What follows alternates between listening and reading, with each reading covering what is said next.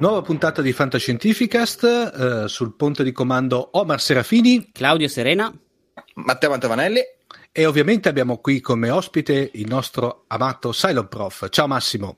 Buonasera a tutti, buonasera e ci siamo alla puntata prenatalizia per quanto mi riguarda, che è sempre un momento un po' magico, un po' bello, no? Quindi ne approfitto per fare gli auguri a voi e ai nostri ascoltatori. Non so bene quando uscirà questa puntata, spero prima di Natale. Ben prima di Natale. Ben, ben prima di Natale, quindi va benissimo, potete tenerla sotto l'albero. Di che cosa. Puntata un po' particolare perché questa volta qui, come dire, non abbiamo fatto la solita sorpresa che sappiamo quasi all'ultimo istante di che cosa ci parli, Massimo, ma questa volta lo sappiamo prima. Direi che parliamo di un argomento un po', diciamo, particolare e se vuoi, fa virgolette, quasi in famiglia. Io sono molto emozionato, devo, devo, devo, dire la verità, perché cioè, è la prima volta che eh, esce una raccolta di racconti a cura di Massimo De Santo, che poi significa semplicemente che li ho scelti e devo dire appunto come raccontavi un po' in famiglia, perché poi è nata da questa segnalazione che mi avevi fatto tu di questa uh, rivista inutile, un nome che all'inizio mi ha lasciato un po' perplesso, ma devo dire che alla fine poi ti entra, eh? Entra eh sì. in mente, no? ti rimane questa cosa, questo gioco di parole, che è una rivista web, esclusivamente web, credo, inutile. E non è esclusivamente web, c'è anche una controparte cartacea che però ha dei contenuti diversi da quella web. Eh, ma infatti sì, ho letto che c'è una versione stampata che si chiama Effemeridi, credo. Eh, quella è un'altra cosa ancora, perché Inutile in realtà è un'associazione di cui c'è la rivista, c'è un ebook eh, per i soci che arriva una volta all'anno, c'è Effemeridi che adesso è una nuova cosa che verrà pubblicata, c'è la newsletter che si chiama Timone, c'è un sacco di cose. Bellissimo, hai visto? Quindi c'è un intero universo inutile. che, che tra parentesi consiglio di iscriversi a Timone perché se non sbaglio, beh, adesso al di là della asincro- a, a, a, asincronicità del podcast, però è uscita ieri il primo numero di Timone.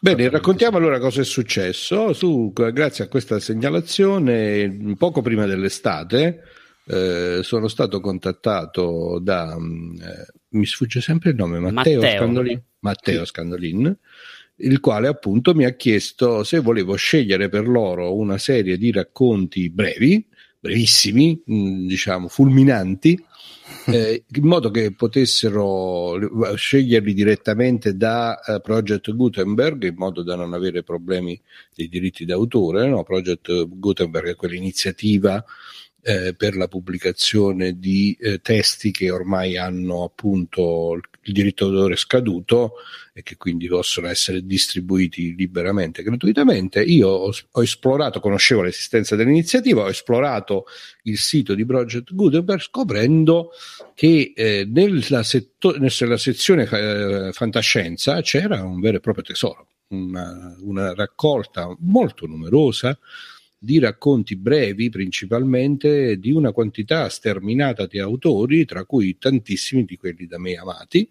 Quindi con grandissimo piacere ho scelto lui è cominciato, c'è stato un momento di tensione abbastanza duro perché io avevo scelto credo 15 o 20 racconti e mi hanno fatto gentilmente capire che non, c'era, eh, non c'erano i tempi tecnici eh, per poterli tradurre. Eh, scusa, mi dici Omar? Massimo, perdonami, i, dicevi che i, sono sul progetto Gutenberg, trovi quelli, come dire, con, scaduti, scaduti, come diritti d'autore, ma trovi anche quelli che volutamente sono certo, senza certo. diritto?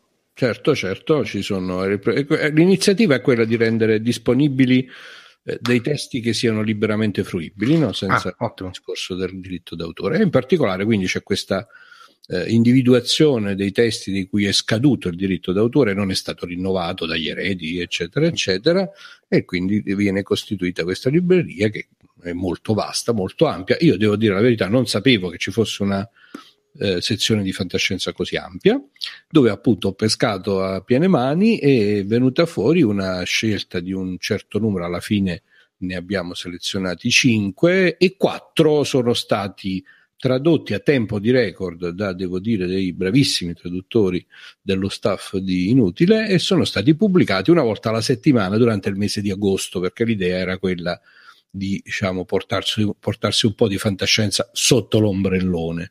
Mm. Dopodiché eh, l'iniziativa eh, che invece citiamo questa sera, che credo si aggancia a quella cosa che diceva un attimo fa Claudio, cioè che c'è un ebook annuale eh, nel quale è stata fatta la raccolta di questi racconti con un titolo azzeccatissimo non scelto da me, inediti dall'epoca d'oro, veramente molto bello, a cui è stato aggiunto il quinto racconto che io avevo scelto originariamente e che però non era stato tradotto in tempo e non era stato pubblicato all'interno della, di questa sequenza che è ancora disponibile sul sito della rivista Inutile che si ritrova appunto su inutile.eu.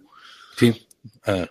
Allora, quindi l'idea che mi è venuta, essendo questo per me è stato un regalo di Natale bellissimo perché l'ho scoperto pochi giorni fa, che Matteo mi ha mandato appunto questa, questo graditissimo omaggio segnalandomi la pubblicazione di questo ebook inediti dall'epoca d'oro e eh, come, come, raccontavo mi è scappato la lagrimuccia che è la prima volta che escono racconti di fantascienza a cura di Massimo De Santo e eh, ho pensato di approfittarne e di parlarne qui stasera su Fantascientificast eh, ovviamente ehm, dicendo quelli che sono stati un po' i motivi delle mie scelte e approfittandone, approfittandone quindi per invitare i nostri ascoltatori che lo ritenessero ad abbonarsi a Inutile, così possono ricevere il meraviglioso ebook in questione in regalo e possono godere soprattutto della interessante scelta narrativa che questa rivista fa ogni settimana, credo, e comunque con una frequenza abbastanza gradevole e piacevole di piccole novità editoriali.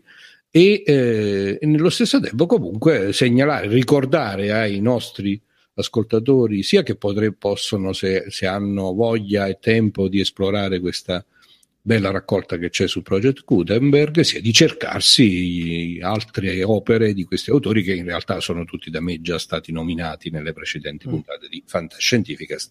Bisogna dire che sta arrivando il momento, Omar, in cui bisogna fare una sorta di indice di accesso per vedere oh, quello Madonna. che abbiamo già detto, cioè, cose che ormai, la, eh, la, ormai la, la, fare da, da fantascientifica Spedia esattamente sul modello, sul, modello, del wiki eh, o di Gillopedia di digitale eh, Massimo, Massimo, non puoi dare qualche spoilerino sui racconti sì, contenuti? posso dire il titolo e l'autore. Eh, boh, la mia intenzione era proprio questa, no? di appunto dirvi le mie scelte e eh, nello stesso tempo di accennare alle motivazioni. Non, I racconti sono quasi tutti brevissimi, eh, sono racconti che vanno da alcuni da una pagina fino a un massimo 10-15 pagine.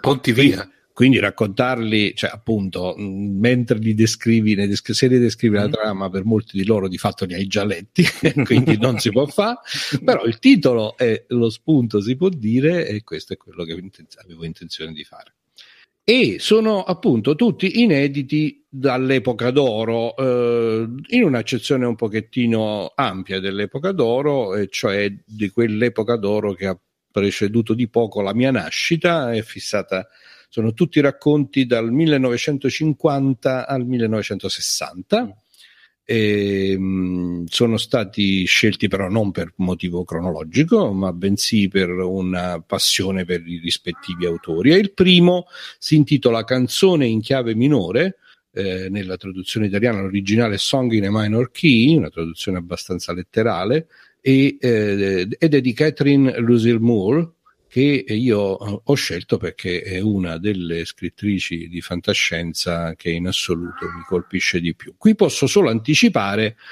che il protagonista è eh, Northwest Smith, spero di non aver sbagliato clamorosamente il nome. Era giusto, era giusto. Eh, e che eh, per me, come dico anche nella brevissima introduzione, ognuno di questi racconti è preceduto da quattro righe, quattro eh, scritte dal sottoscritto e, e, in cui diciamo eh, quello che, che, voglio dire a chi legge il racconto è che questo personaggio dell'amour mi ha ricordato sempre dai primi momenti in cui l'ho letto eh, ho letto le sue storie mi ha ricordato sempre Ian Solo uh, di Star Wars hm. è esattamente lo stesso tipo di personaggio eh, che però ovviamente era stato inventato dalla fantasia dell'amour, penso 40 o 50 anni prima della, dell'uscita appunto di, questo, di, questa serie che uh, è tornata no, ai nostri giorni. Credo che domani ci sia l'uscita del oggi. nuovo... Oggi.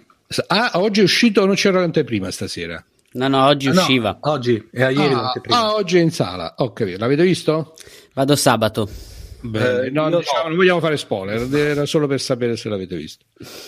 Va bene, quindi ci, ci risentiremo poi dopo per capire com'è andata. E quindi consiglio la lettura e la ricerca di questa canzone in chiave minore anche soltanto per scoprire questo personaggio che è un personaggio ricorrente dell'Amour che ci ha scritto tutta una serie di racconti brevi raccolti poi in una forma romanzata e c'è questa ispirazione che secondo me è molto molto bella di questo avventuriero dello spazio, no? questo ritornare dell'archetipo dell'avventuriero però eh, nelle ambientazioni fantascientifiche che noi, eh, che noi adoriamo. Eh, è anche il caso di dire che in particolare la scrittura dell'amour per me è proprio quella tipica dell'epoca d'oro, e cioè quella che riesce a creare un'atmosfera quasi magica, no? quella degli inizi mm. del, de, de, dei pionieri, no? di qualcosa che veramente sta nascendo in quel momento, con tutti i pregi e i difetti di queste situazioni. Questo racconto specificamente è del 1957 a seguire un personaggio conosciutissimo dai nostri ascoltatori, perché io ormai credo di averlo citato perlomeno 50 volte, ma ne merita 50.000, che è Frederick Brown, il Frederick oh. di Assurdo Universo. Che però, andate a casa. Eh, lui è proprio il maestro dei racconti brevi, credo infatti che questo suo specifico racconto sia di tre pagine o non di più e che c'è da dire su Frederick Brown? Eh, sostanzialmente eh, dotato di una caratteristica più marcata è quella di un'ironia spettacolare, appunto, quasi di, dissacrante, di, quasi dissacrante, di questa capacità di spaziare dal romanzo. Abbiamo hai citato un secondo fa Marziani andate a casa, di cui se non ricordo male abbiamo parlato sì. diffusamente qualche puntata or sono io adoro il suo assurdo uni- universo che considero veramente uno di, quelli, sì. eh, di, quelle cose che vanno lette in, in, assolutamente per, la fantascienza, per capire tutta la fantascienza di tutti i tempi. Non a caso è stato presentato in una raccolta di romanzi di quegli omnibus di fantascienza che un tempo faceva la Mondadori, che ormai invece sono oggetti da collezione. Fra parentesi,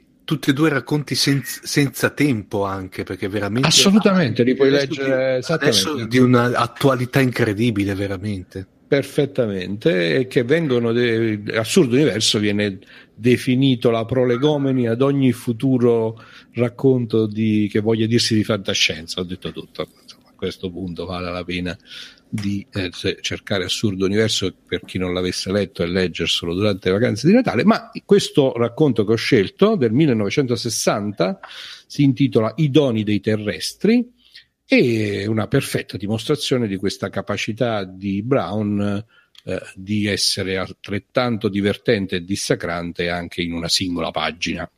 Dopodiché a seguire in un fuoco d'artificio spettacolare Robert Sheckley con Fai una domanda assurda, un racconto del 1953 e si può dire che Brown e Sheckley da questo punto di vista sono, sono diciamo sicuramente parenti stretti, no? perché anche eh, Sheckley è eh, connotato da questa capacità di ricostruire eh, delle mh, situazioni in cui c'è sarcasmo, ironia, dissacrazione come strumenti per in maniera divertente, agevole eh, mettere in berlina e riesaminare quelle che sono le cose più particolari della nostra società e nello stesso tempo Brown eh, scusatemi, Sheckley è capace di anche affrontare tematiche molto molto profonde, molto molto serie. Fai una domanda assurda in realtà lo dice il titolo stesso, è proprio un giochino costituito, costruito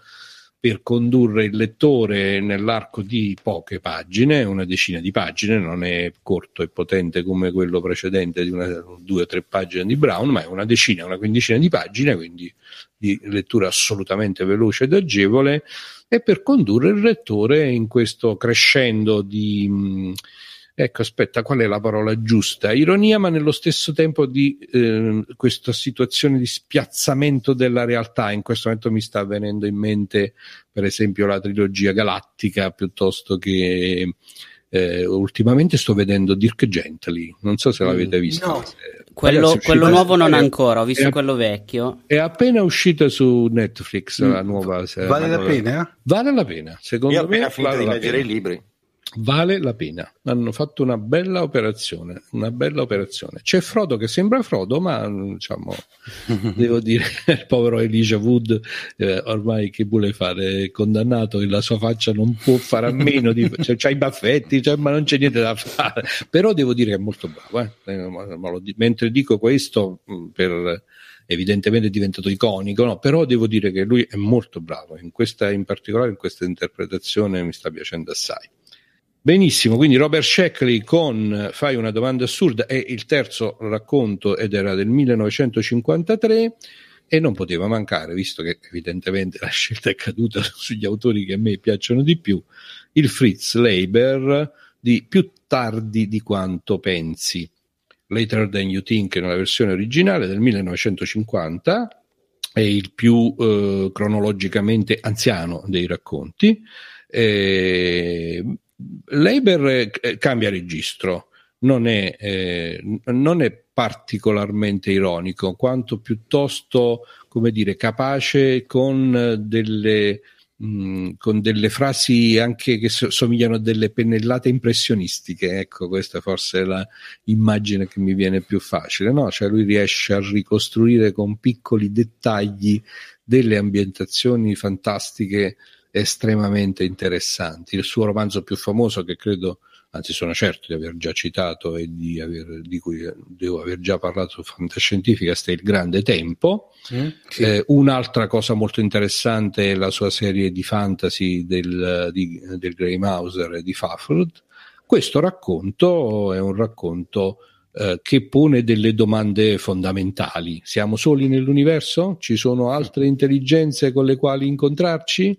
E la risposta è stupefacente, quindi vale veramente la pena di scoprire la sorpresa che c'è dietro queste domande.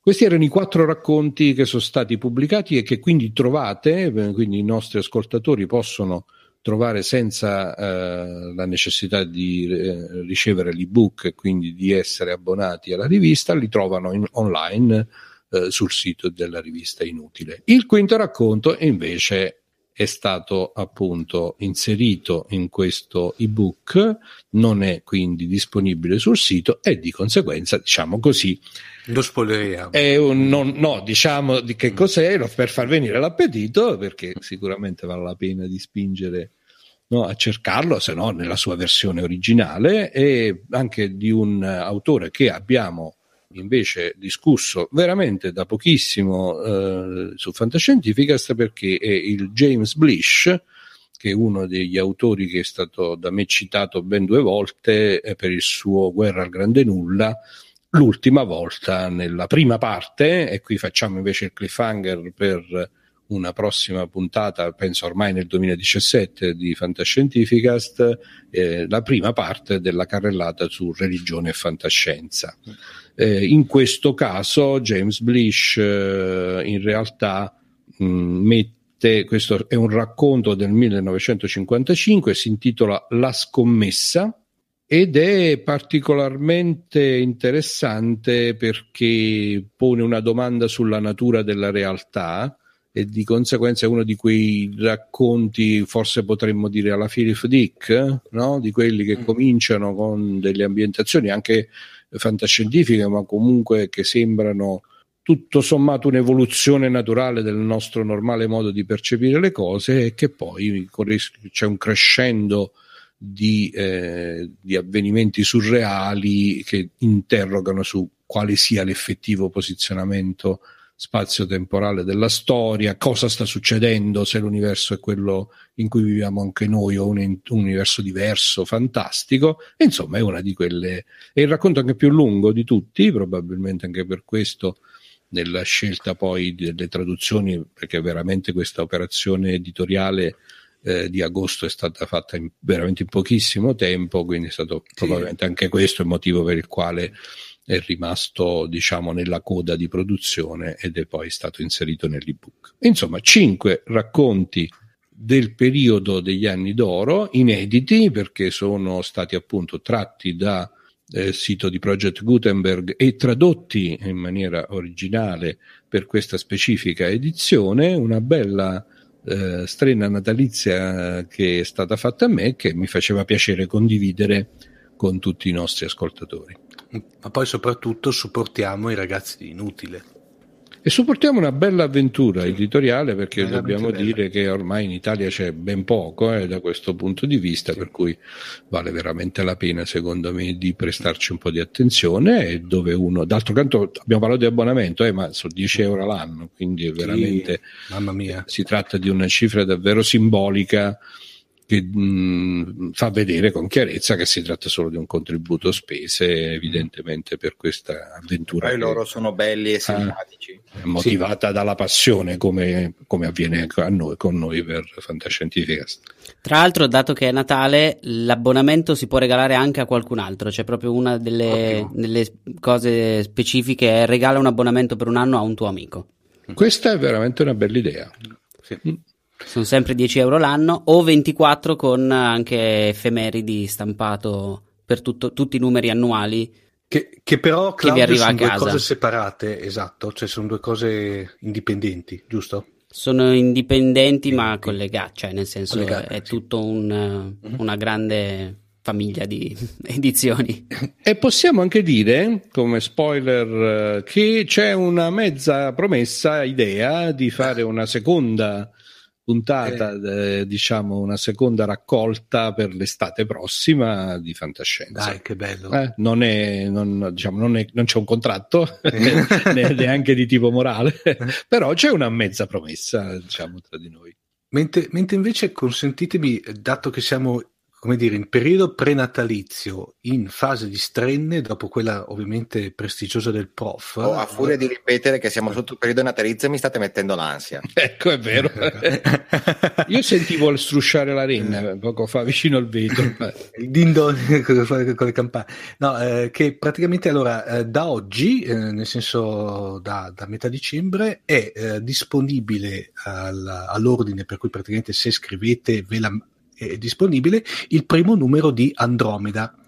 Uh, Andromeda è un uh, nuovo progetto editoriale curato da Alessandro Yashi uh, ed è per intenderci um, edito dalla casa editrice Aileus Editrice e fra parentesi eh, Fantascientificast è partner di questa uh, iniziativa editoriale è una bella rivista, nel senso che parliamo di una rivista di 240 pagine, che eh, suddivisa in due parti perché c'è una prima parte prettamente divulgativa e poi una parte di racconti eh, di, di, autori italiani del calibro di Dario Tonani, Maico Morellini, per cui parliamo anche di Alessandro Forlani, Silvia Treves, per cui parliamo anche di eh, autori di un certo calibro. È già ordinabile, per cui se lo ordinate adesso, eh, penso che vi arriva giusto giusto per Natale, insieme ovviamente all'ebook di Inutile curato dal prof.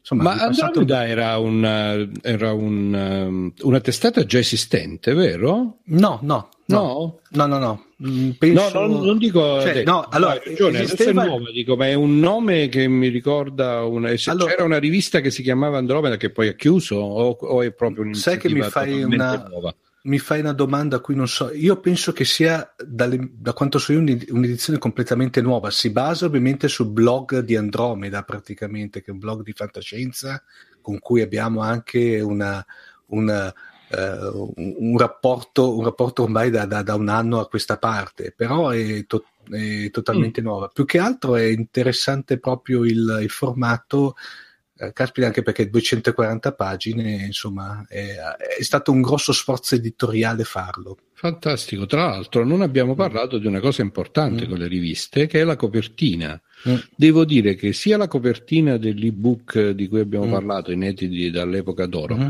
che questa di Andromeda, che sto sì. guardando adesso in diretta come... Sì mentre tu la nominavi no, mm. Meraviglie della rete, l'ho subito beccata, mm. e devo dire che sono bellissime. Sì. Sono bellissime tutte e due. E questa no, di Andromeda no. è molto simpatica. Sì, è fatta da Uh, aspetta, te lo dico subito da uh, Sergio Giardo, che tra l'altro è un fumettista della Bonelli, per cui non. Ecco, si vedeva il tratto. Il tratto è quello. Uh, per ordinarla vi consiglio di andare sul sito di Andromeda, che è andromedasf.altervista.org. Vedete a lato c'è un bannerone con proprio la copertina di Andromeda. Cliccando sopra ci sono tutte le istruzioni per poterlo ordinare, c'è anche il, già il il, il contenuto del primo numero, cioè l'indice del primo numero. Perfetto. Poi per sicurezza Hai... mettiamo i link sia di questo che di inutile nelle, sì. puntate, nelle note della puntata. Ovvio, ovvio, così almeno anche i nostri eh, avranno, come dire, non potranno eh, avere la giustificazione, ma non sono riuscito a trovarlo su internet. Vediamo esatto. già il link così vanno via subito. Ok, direi Molto... che mh, mm, per queste puntate è tutto, a meno che non c'è Qualche... No, no, no, volevo appunto solo dire molto bene, mm. penso che abbiamo fatto due bei regali e, ed è l'occasione appunto per rinnovare a tutti gli auguri sia del Natale che si avvicina e anche della fine del 2016 e un 2017 fantascientificastissimo. Sì, anche perché secondo me le prospettive dal punto di vista fantascientifico per l'anno prossimo ci sono, speriamo che le mantengano. Migliora, migliora più del PIL, più del PIL eh, di sicuro. Ecco. Speriamo. Va bene, dal punto di comando di fantascientifica, ah, ovviamente Matteo, i contatti. Ai contatti, tu speri nella mia memoria, stai scherzando. Dai, dai ce la puoi fare. Masochista dentro. Ce la puoi fare. Infatti l'ho fatto apposta, te l'ho dato a tradimento. Sei cattivissimo. Dai, sono sempre i soliti, ci trovano su Twitter a @fantascicast, ci trovano su Facebook cercando Fantascientificast, ci possono scrivere a redazione fantascientificast.it, ovviamente c'è il sito che è fantascientificast.it e per sicurezza trovano tutto anche su QWERTY.it. Poi le puntate le trovano anche su Spreaker e su iTunes, dove invitiamo a lasciare delle recensioni e delle votazioni a 5 stelle su iTunes in modo da essere trovati più facilmente. 5 okay. blaster in questo caso. 5 blaster, 5 ebook, 5 racconti brevi anche, se vogliono. Giusto. Il 5 è il nostro numero ricorrente. Esatto. Non dimentichiamoci che ho 5 figli. Eh. Ecco. ecco vedi? Con la simbologia impera. Eh sì. Dal ponte di comando di Fantascientificast vi saluto Omar Serafini, Claudio Serena e Matteo Mantavanelli. E il vostro Silent Prof. Ciao. Ciao. A presto.